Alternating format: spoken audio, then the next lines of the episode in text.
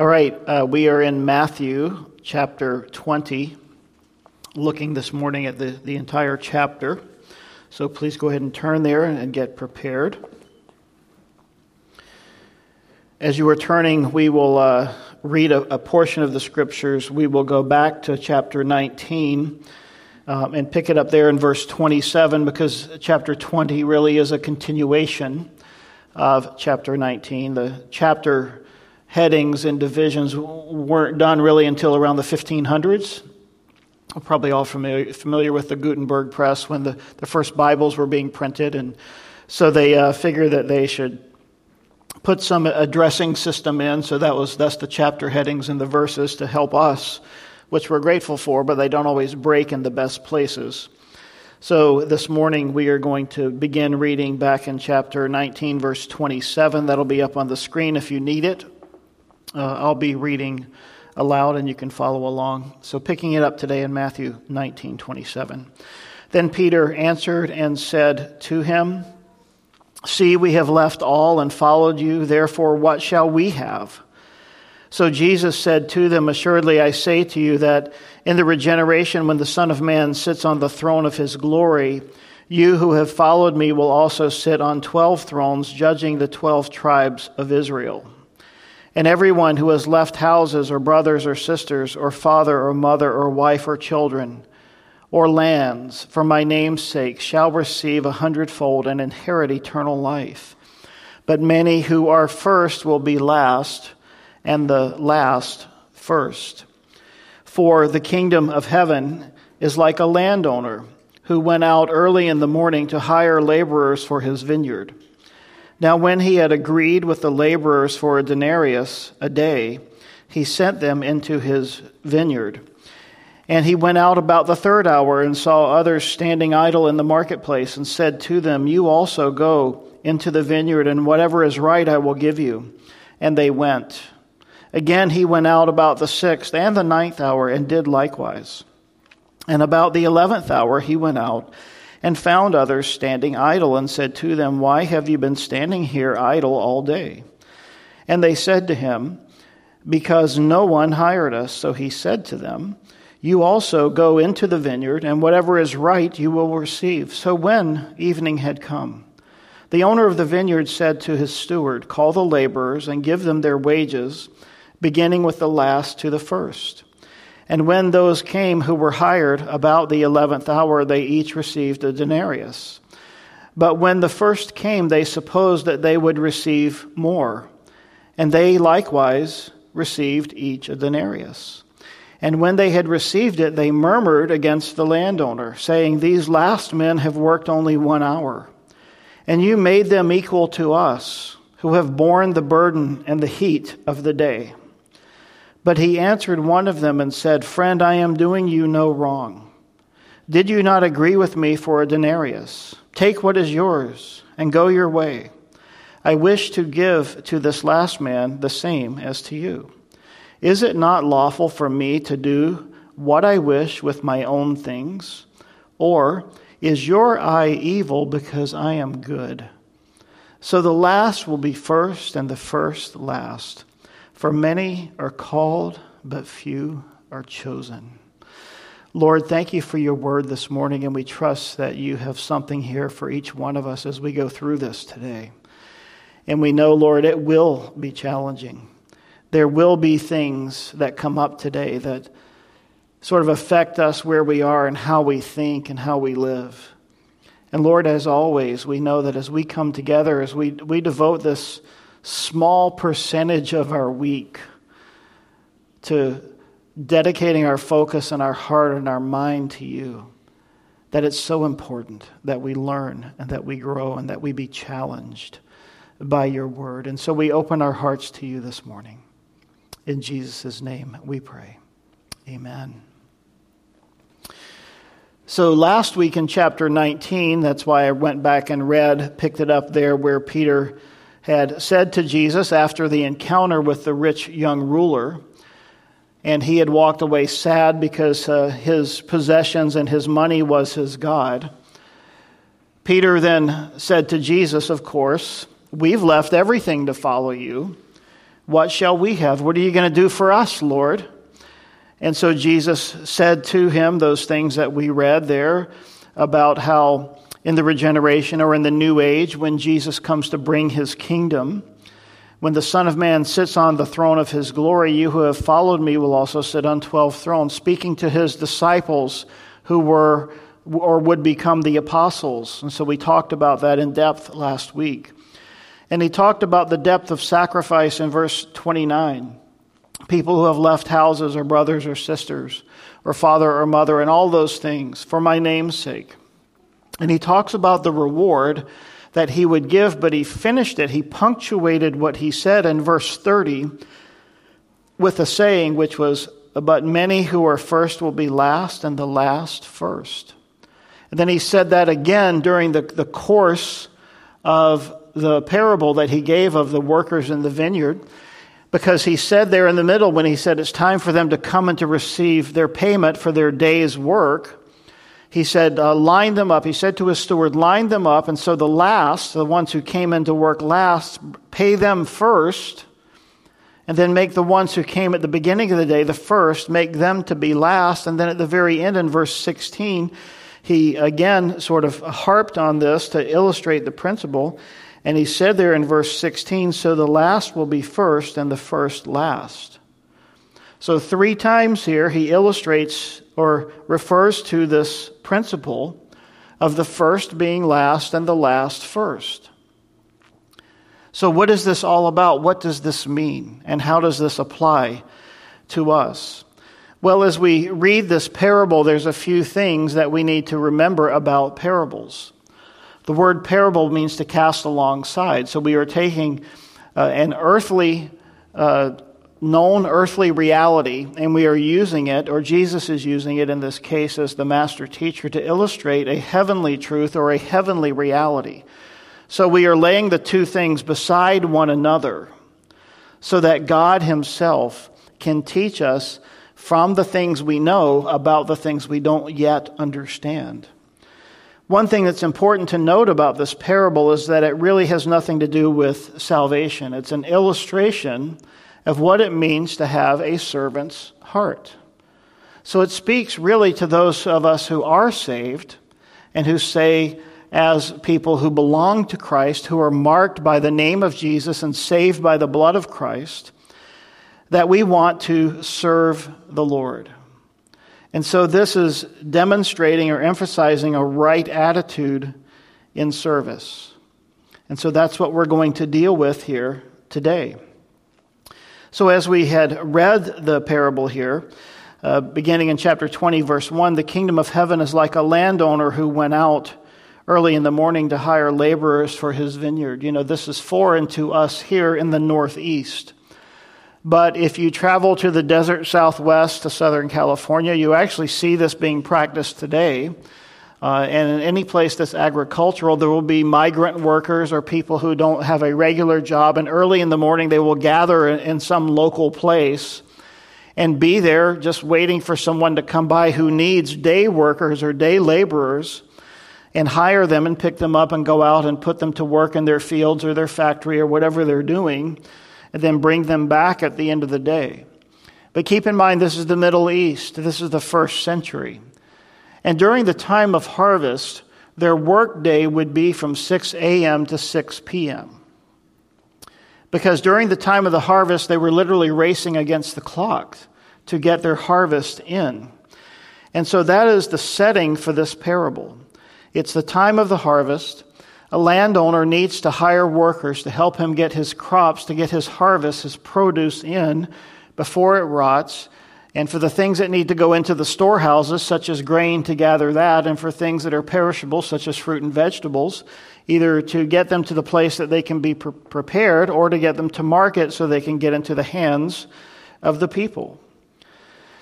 So the kingdom of heaven's like a landowner who went out early in the morning to hire laborers for his vineyard. And when he had agreed with the laborers for a denarius a day, he sent them into his vineyard. So early in the morning, 6 a.m., he goes out to the marketplace. He finds these workers. He needs help. And he speaks with them and he says, do you want to work? And it would seem here that there was, if you will, a contract that was entered into, where they agreed, you'll come and work for a denarius. Now, a denarius was the common term for a day's wage, whatever that day's wage was. And so they said, yes, we will come and work today from 6 a.m. to 6 p.m. We'll do our 12-hour shift, and we will receive a denarius. And they said, okay. So they got hired, and they got put into the field, and they started their work day. So it says about the third hour, which would be about 9 a.m., that he went out and he saw others standing idle in the marketplace. And he said to them, you also go into the vineyard, and whatever is right I will give you. And so they went. So that means, of course, rather than working 12 hours, they were going to be working 9 hours. And again, he went out about the 6th and the 9th hour and did likewise. So the 6th hour would be noon. So those people he hired at noon would be working 6 hours. And at the 9th hour, that would be 3 p.m. So he would be hiring people to work the last 3 hours of the day, people who were standing around idle and they weren't working. And about the 11th hour, which would have been about 5 p.m., he went out and found others standing idle. And he said to them, why have you been standing here idle all day? And they said to him, because no one hired us. And he said to them, you also go into the vineyard, and whatever is right you will receive. So when evening had come, the owner of the vineyard said to his steward, call the laborers and give them their wages. And here's the punchline, beginning with the last to the first. So what we're getting here is an illustration of how God thinks, of how God operates. You know, in our society, you know, we tend to put God in a box, and we tend to think God does things the way our society operates. And that's not the case. And that's not the case here. These people had sort of an idea. They had a mental model of how this would work. And so as the master has the steward line up the workers to pay them their day's wage, he says, okay, take the last guy who just worked an hour, line him up first. So he was the last guy to get called into the field. Then take the people who were hired at 3 p.m. and then the people who were hired at noon and then the people who were hired at 9. And the guys at the back of the line are the guys who have been there all day long. They put in a full, wearisome 12-hour day. And you have to be able to imagine yourself being there and experiencing this. And just as with the parable of the son, the wayward son, who went out, the prodigal son. We put ourselves in the position of the son who stayed home, who watched all of this happen. Now put yourself in the position of the worker who had been there all day long. And you're watching this thing take place before your eyes. Because in your mind, wouldn't you think, I would think, that you'd want the guys who worked all day to be there first to get their wages, because we've already been here. Lord, we've been here all day. We've put in a hard day's work. And so when those came who were hired about the 11th hour, they received a denarius, meaning a full day's wage. And when the first came, so he went through the sequence and he paid them, but when the first came, they supposed that they would receive more. So if you're at the back of the line watching this and you're seeing each of those guys get a denarius, a full day's wage, you know, okay, the guys at 5, the guys at 3, the guys at noon, the guys at 9, they're all getting a full day's wage. And you're like, man, we were here all day. We're probably going to get a day and a half, 2 days. I mean, it's going to be great. And then they get up there and they suppose that they would receive more. And they likewise each also received only a denarius.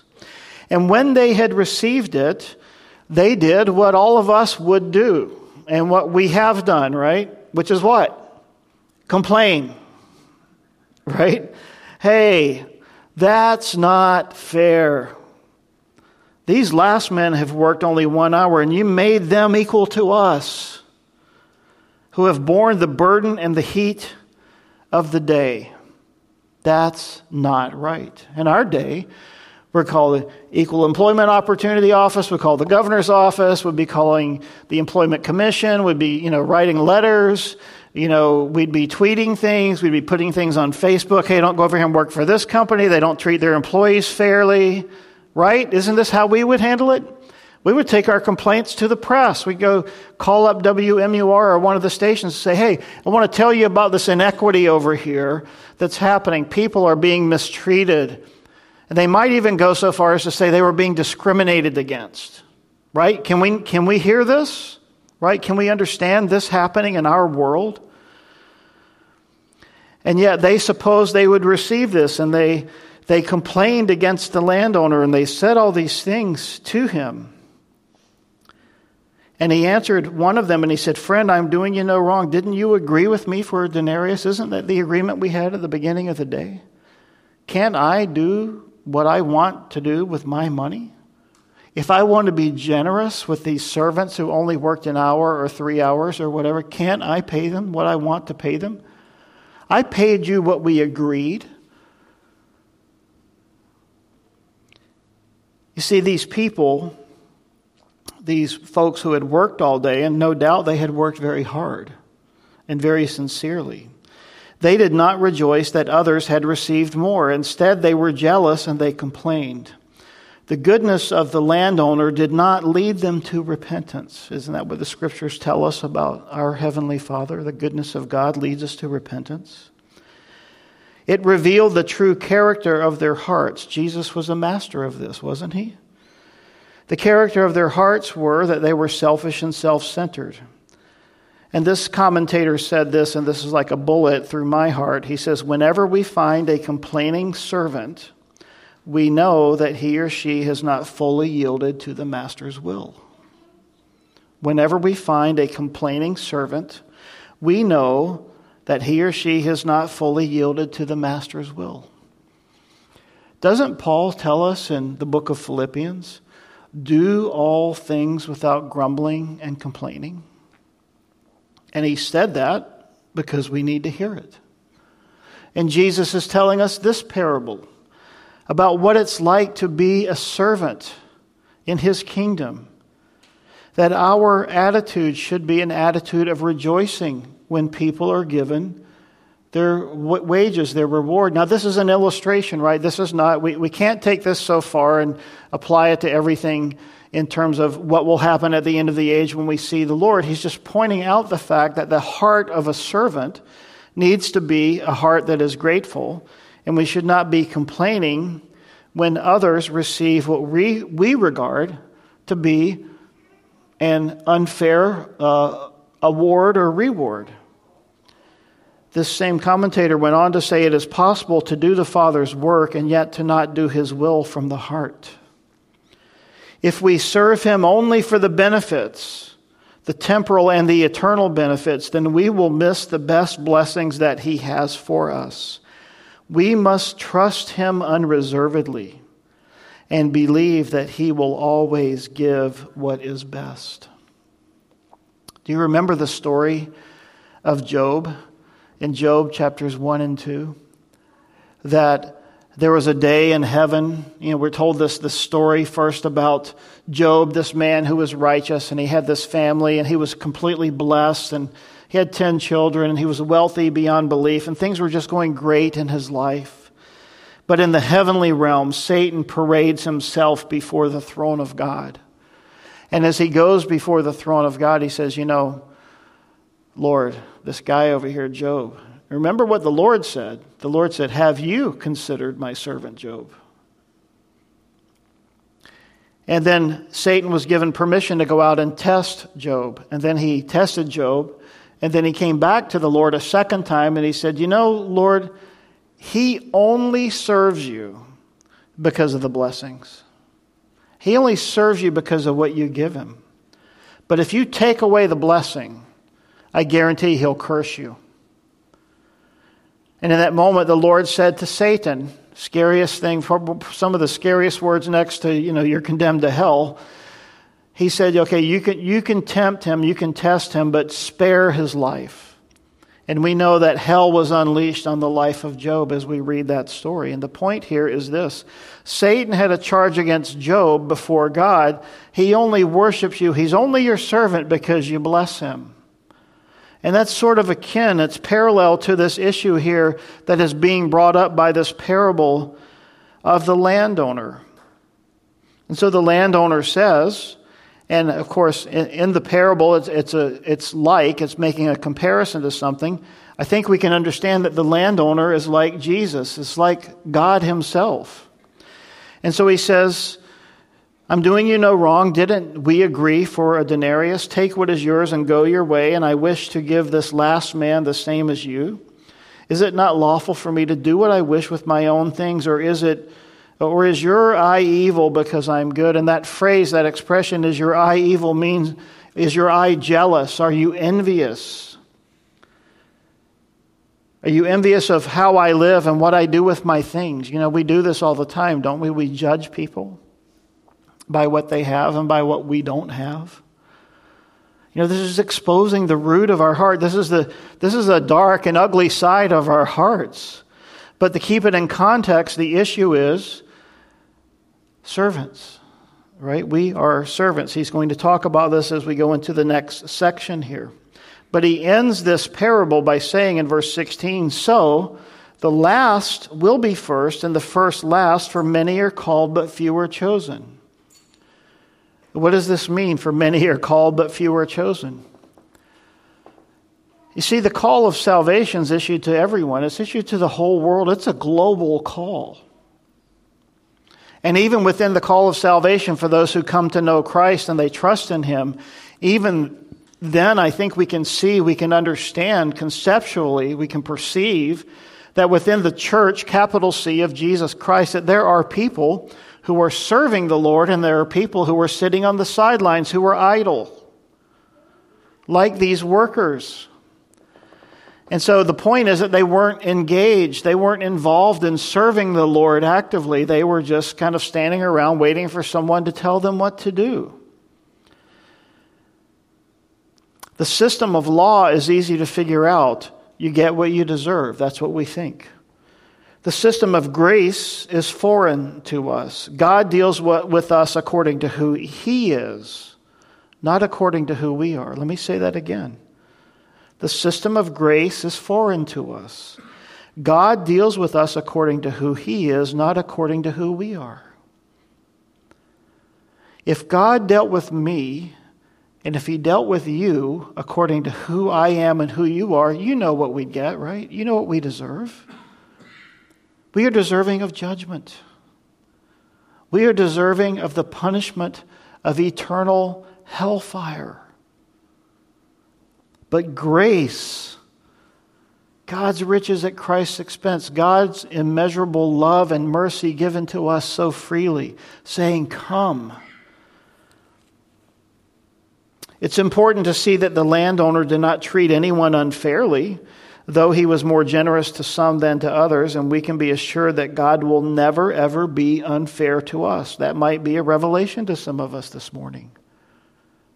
God will never be unfair to you. And by the way, he never has been.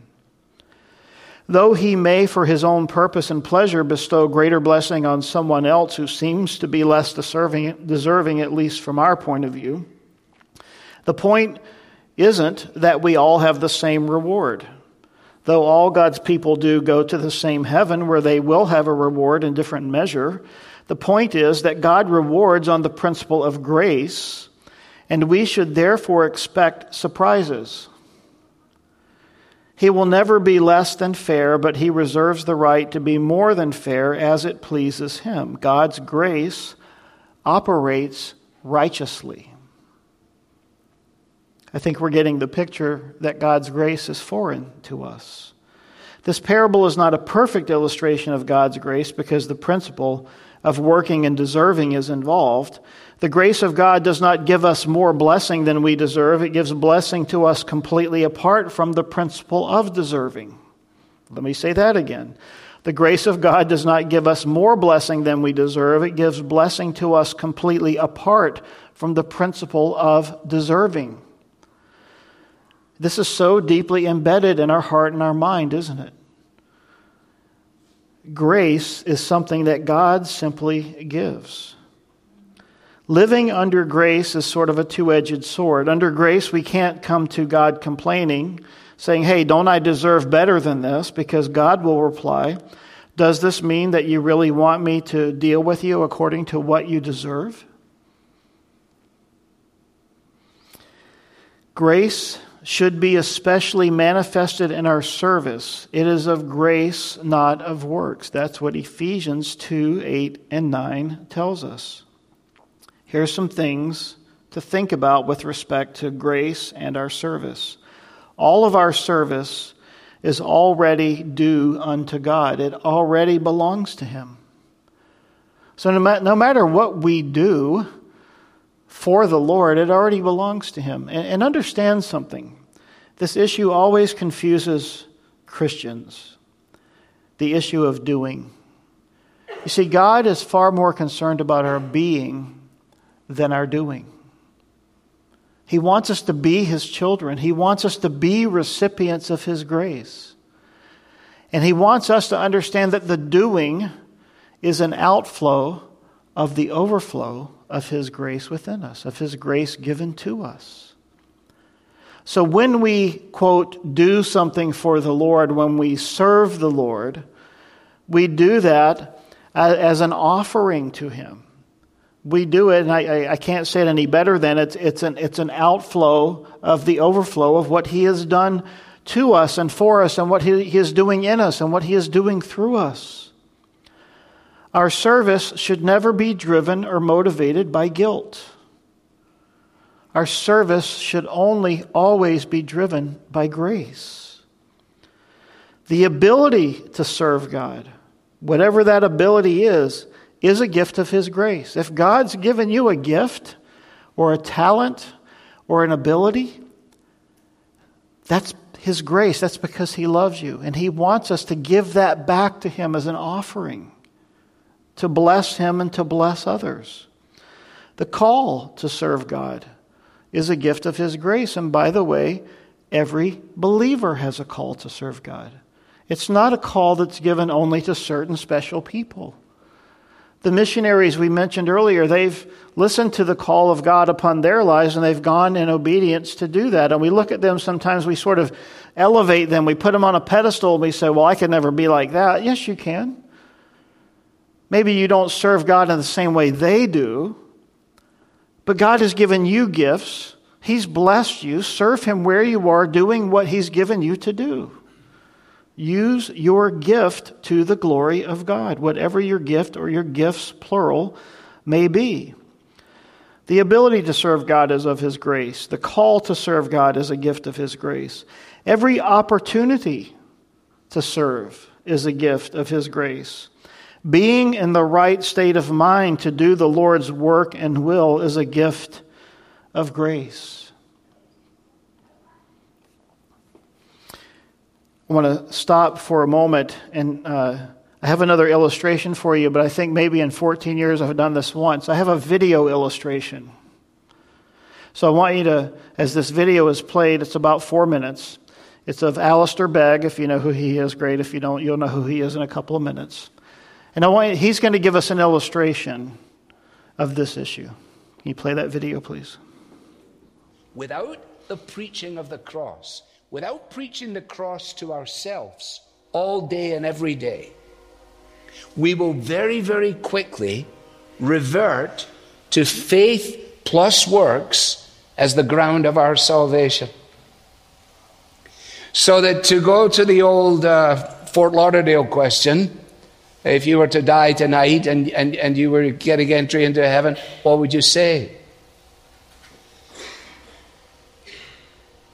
If you answer that, and if I answer it in the first person, we've immediately gone wrong. Because I believed, because I have faith, because I am this, because I am continuing. Loved ones, the only proper answer is in the third person, because he. Think about the thief on the cross. And what an immense, I can't wait to find that fellow one day to ask him, how did that shake out for you? Because you were cussing the guy out with your friend. You've never been in a Bible study. You never got baptized. You didn't know a thing about church membership. And yet you made it. You made it. How did you make it? That's what the angel must have said, what are you doing here? Well, I don't know. What do you mean you don't know? Well, because I don't know. Well, you know,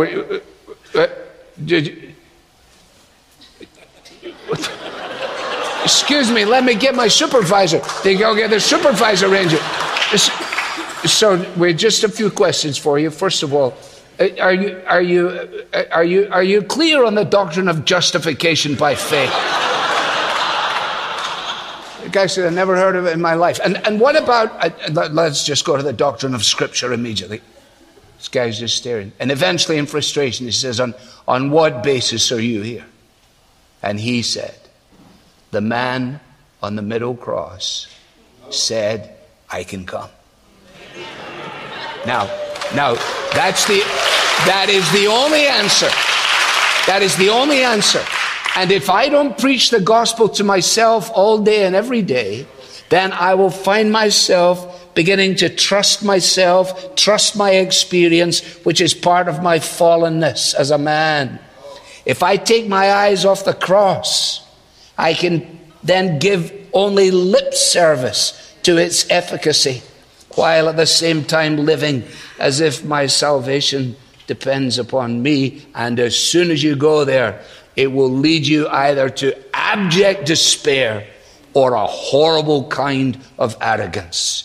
And it is only the cross of Christ that deals both with the dreadful depths of despair and the pretentious arrogance of the pride of man that says, you know, I can figure this out and I'm doing wonderfully well. No, because the sinless Savior died, my sinful soul is counted free, for God the just is satisfied to look on him and pardon me. That's why Luther says most of your Christian life is outside of you, in this sense, that we know that we're not saved by good works.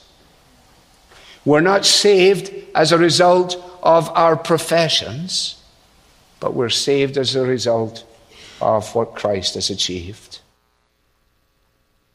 I wish I could say that much in 4 minutes. The man on the middle cross said, I can come. Someone told the story of the thief on the cross being in heaven, and an angel walking up to him and saying, as this man's walking around sort of by himself, sulking, he says, you're here. And he says, yes. And he says, why are you kind of, downtrodden? And he says, well, I slid in at the last minute. I mean, all these other people, they serve God. And he said, no, look over there in the corner. He said, all those people in the corner over there? He's like, yeah. Those people on the left, those are people who are here because of your testimony.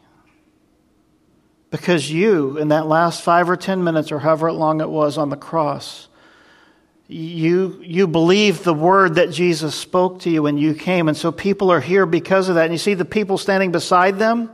Those are what we call the deathbed confessions. Right? Those are the people who were literally, they were breathing their last breath, and someone was there pleading with them, reading scripture to them, praying over them, and they believed. They're here because of you. And you see all those other people to the right of them? Those are people who heard sermons and Bible studies given about, quote, the thief on the cross, and that's you. So all those people over there, they're here because in the last 5 minutes or 30 seconds of your life, you gave your life to Christ, and it got written in the scriptures, and it got listed as hope to everyone. And how many times have I can't even tell you, been talking with people, visiting someone, who's dying, and just saying to them, look, before it's too late, like that thief on the cross, enter into the joy of your master. That man has such a testimony. That man has a reward. You see, the first shall be last and the last shall be first. The thief on the cross had a reward in heaven. He has a reward in heaven. Just like the person who might have grown up in a Christian home and got saved at an early age, and they've been serving God all of their life, and maybe they never wandered off the straight and narrow. Praise God for that. But there's everything in between, isn't there? And so no matter where you are, No matter what's happened in your life, you see, you can serve God if you've trusted in Christ, if you've believed like that thief believed, if you've believed in the cross of Jesus Christ, then God loves you, you're in. He's given you His grace. And His grace is universal. It's not that, you know, the good people, whoever they are, get more grace than I get. If I'm on the edge and I'm on the fringe and I'm struggling with walking with God and my obedience, you see, grace is grace. Grace is always given from the heart and from the throne of God to the infinitely ill-deserving, and that is all of us. Well, to continue on here, Jesus, now with his disciples, they're continuing to go up to Jerusalem. This is the last trip. He's headed to Jerusalem. He took his 12 disciples aside on the road. It's like he pulled them aside in a little huddle, and he said, "Behold, we're going up to Jerusalem. Here's what's about to happen. The Son of Man," that's me, "will be betrayed to the chief priests," so there's betrayal, "and to the scribes, and they will condemn him to death. And they will deliver him to the Gentiles," meaning the Romans, "to mock and to scourge and to crucify. And the third day he will rise again." And in Jesus telling them that, and this is now the third time he's told them this, they hear the first part, but they don't hear the part about rising from the third day. And so they're on their way to Jerusalem, and within a couple of days they're going to be there. And so somewhere along the way, or maybe perhaps right after they get to Jerusalem, and we know that when Jesus was in Jerusalem, often he stayed with Martha and Mary and Lazarus. They lived just right outside to the east side of Jerusalem. It says, "Then the mother of Zebedee's sons," we know that her name was Salome, "came to him with her sons, James and John. And she was kneeling down, asking something from him." So she comes and she approaches Jesus in this very humble way. And he said to her, "What do you wish?" Now keep in mind, the first shall be last, the last shall be first. This is all part of that. And she said, "Well, would you grant that these two sons of mine may sit, one on your right hand and the other on your left, in your kingdom?" So she's there sort of pleading for, you know, could you give them a kind of the top management spot, you know, vice president of this and vice president of that. Let them sit at your right hand, Lord. Jesus answered and said, "You do not know what you ask. Are you able to drink the cup that I'm about to drink?" And of course they had no idea. "And to be baptized with the baptism that I am baptized with?" What's he talking about? The pain, the suffering, what he just told them. I'm going to be delivered up for crucifixion. Do you think you guys can handle that? They said, "Oh, yeah, no problem, Lord. We can handle that. We're able. We got this." So he said, "You will indeed drink my cup. And you will be baptized with the baptism that I am baptized with. But to sit on my right hand and on my left is not mine to give, but it is for those to whom it is prepared by my Father."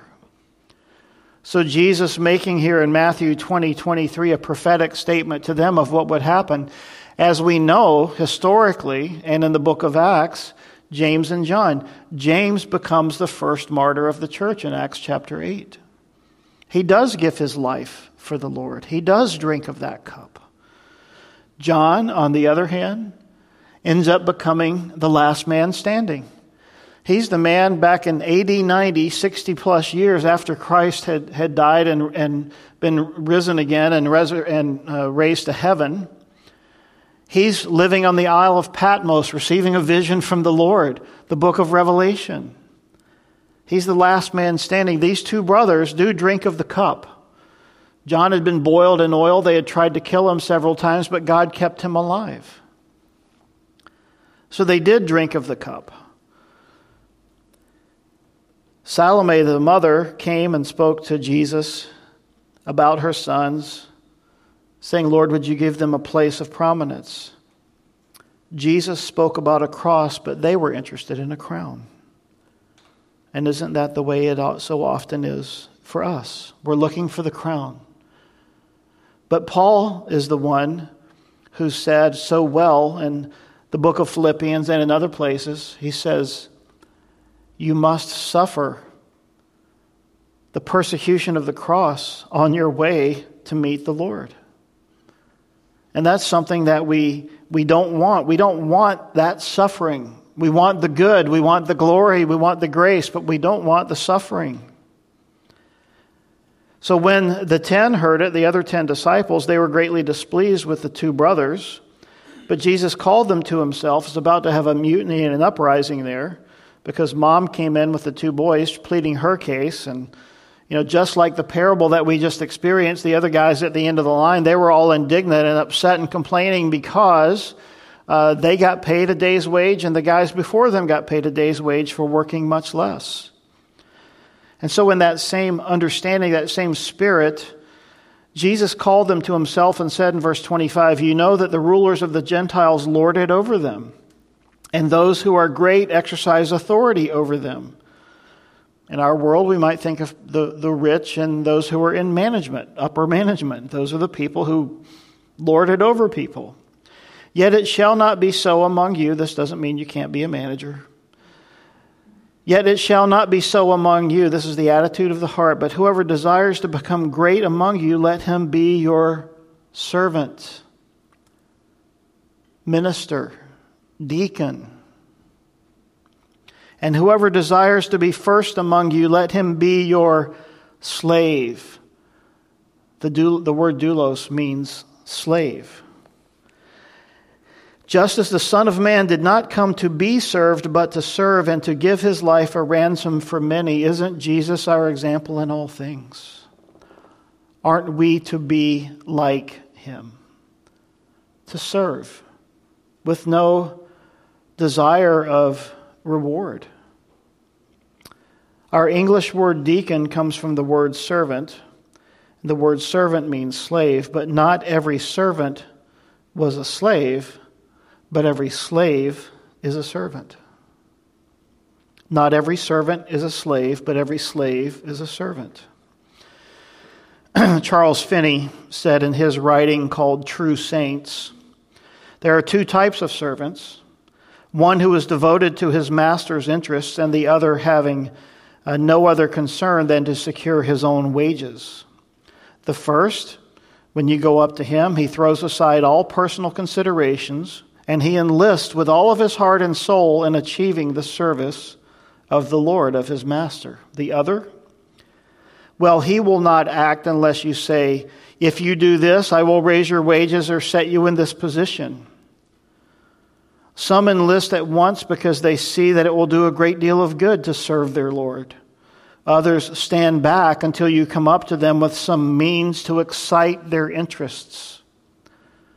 There's two types of servants, those who, because of the change inside, because of the goodness of God, their heart, their mind, their soul has been touched and they see it. And they jump right in and they serve. And others are like, "Well, I'm not going to serve unless there's some incentive." For some to serve, they must have that incentive, something more than that which Jesus has already supplied. A.B. Simpson said on this same topic, "This truly represents the highest spirit of service, all for love and nothing for reward." All for love and nothing for reward. So as they are moving along, Jesus encounters these two blind men on the road of Jericho. A great multitude followed Jesus. "And behold, two blind men sitting by the road, when they heard that Jesus was passing by, they cried out, saying, 'Have mercy on us, O Lord, Son of David.' Then the multitude warned them," these two blind men, "that they should be quiet. Leave the master alone. But they cried out all the more, saying, 'Have mercy on us, O Lord, Son of David.' So Jesus stood still, and he called them, and he said, 'What do you want me to do for you?'" So this is like prayer, right? They're crying out to the Lord, "Have mercy on us, Lord." Jesus is answering their prayer. "What do you want me to do for you?" Here's their request. "Lord, that our eyes may be opened." So Jesus had compassion and touched their eyes. And immediately their eyes received sight and they followed him. You know, Jesus always did things differently. He was on this road, and as it were, he's walking down the road. He's basically standing in the middle of the road with this whole crowd of people following him. These two blind men sitting off to the side of the road begging and, you know, crying out, "Oh Lord, you know, Jesus, Son of David, have mercy on us." And the people following behind, leave the master alone. And Jesus says, "What do you want me to do for you?" And they said, "Lord, to open our eyes." And he had compassion in that moment. And Jesus could have stood in the middle of the road and did a little thing like this and said, "Okay, your eyes are open. Get up." But what did he do instead? He went over to them. He walked up to them. And he touched them. It says right here, he touched their eyes. Can you imagine this? Can you see this in your mind?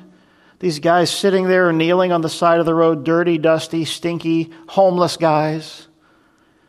And Jesus comes up and he touches their eyes, and they can see. Touched each one of them. Took the time to go over. And immediately they received sight and they followed him.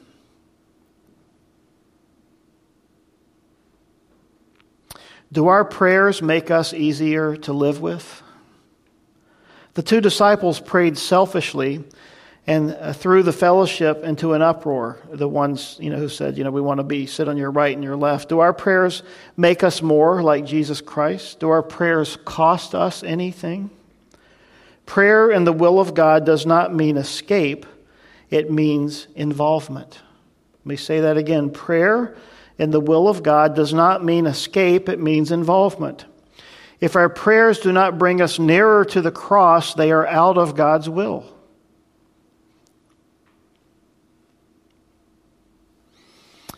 These men said, "Lord, open our eyes." Jesus did, and they followed him. Has he opened your eyes? Remember the Apostle Paul when he was still called Saul. On the road to Damascus, we're told at the beginning of the chapter, Saul still breathing out threats and murder, and he's going after the Christians. He's got legal documents in his hand. He's traveling to Damascus, and he's going to find these former Jewish brothers and sisters who now believe in Christ, and he's going to basically to get a hold of them and to try to convince them that they've made a horrible mistake and they need to recant and they need to come back to the Jewish faith. And the papers that he has says he's given the means to use force to coerce that confession and, if necessary, to put them to death for being traitors to the Jewish faith. So Paul's on this road from Jerusalem to Damascus to do this. He's angry. He's filled with hate. And he meets the Lord Jesus. And immediately he says, as he falls from his horse or he falls to the ground, whatever it is, and he immediately says, "Who art thou, Lord?" He said it in the old King James, by the way, in case you didn't know that. And as he said that, in that moment, he already recognized who Jesus was. Spiritually speaking, his eyes were open, but because of the bright light at noon and whatnot, God caused him to fall blind. If you remember this story, if you don't, go back and read chapter 9. And as the next couple or 3 days passed, the Lord speaks, as Pastor Mitch shared with us a few weeks ago, to this man, Ananias. And he says, "Ananias, I want you to go to brother Saul, and I want you to speak to him. I've given you a message. Here's the message. You go speak to him." And he's like, "Lord, I don't want to go talk to this guy."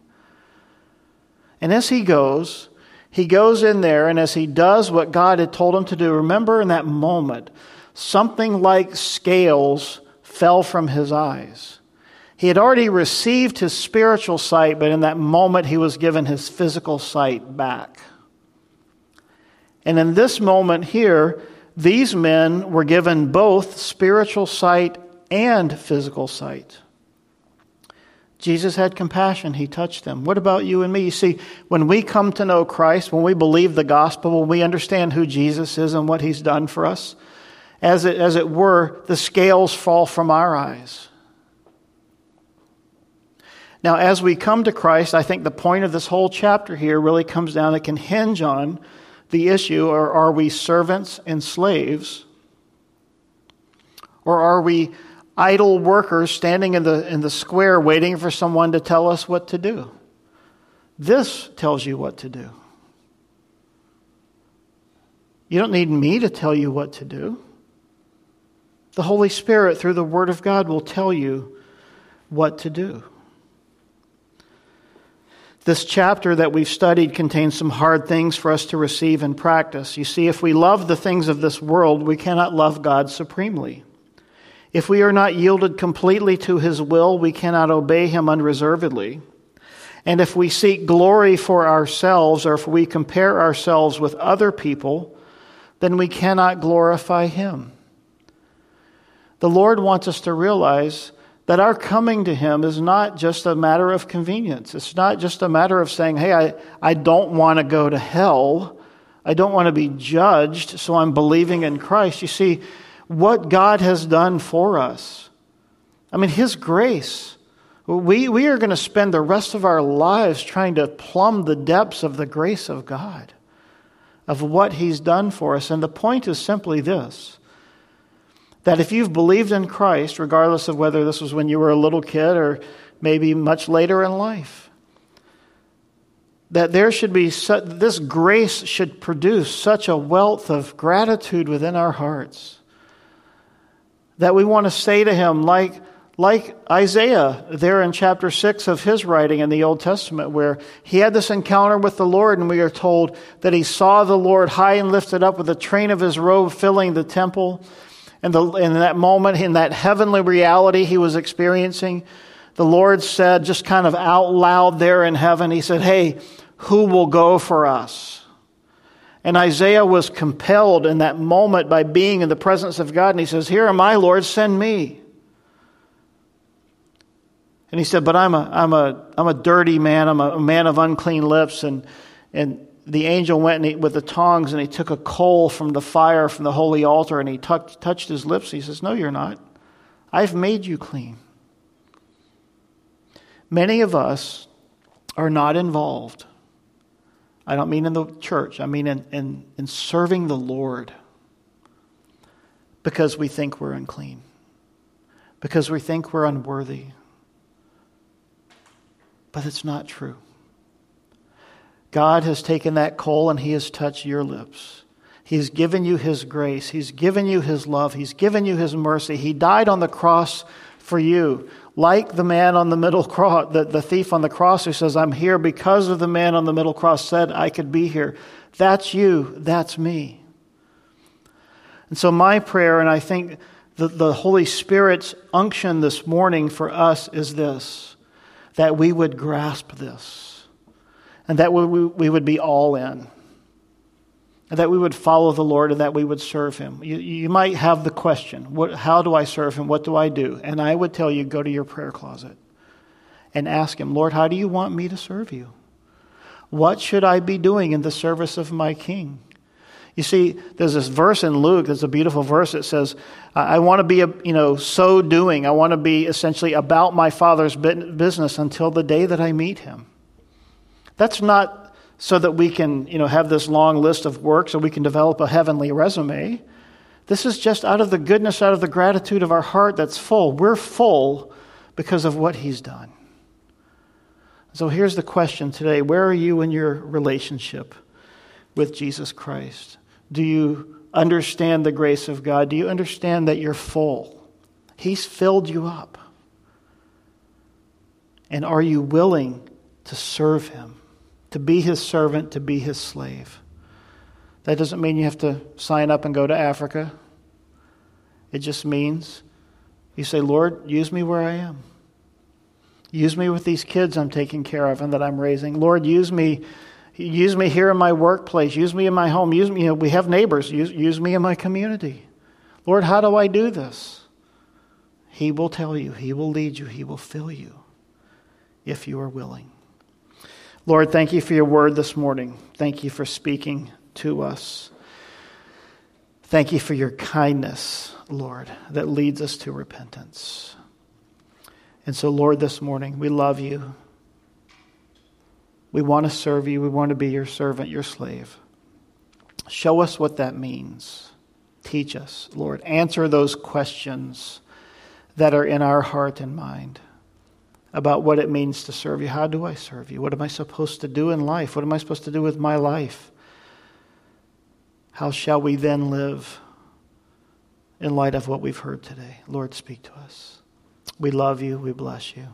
We thank you for your goodness. In Jesus' name, amen.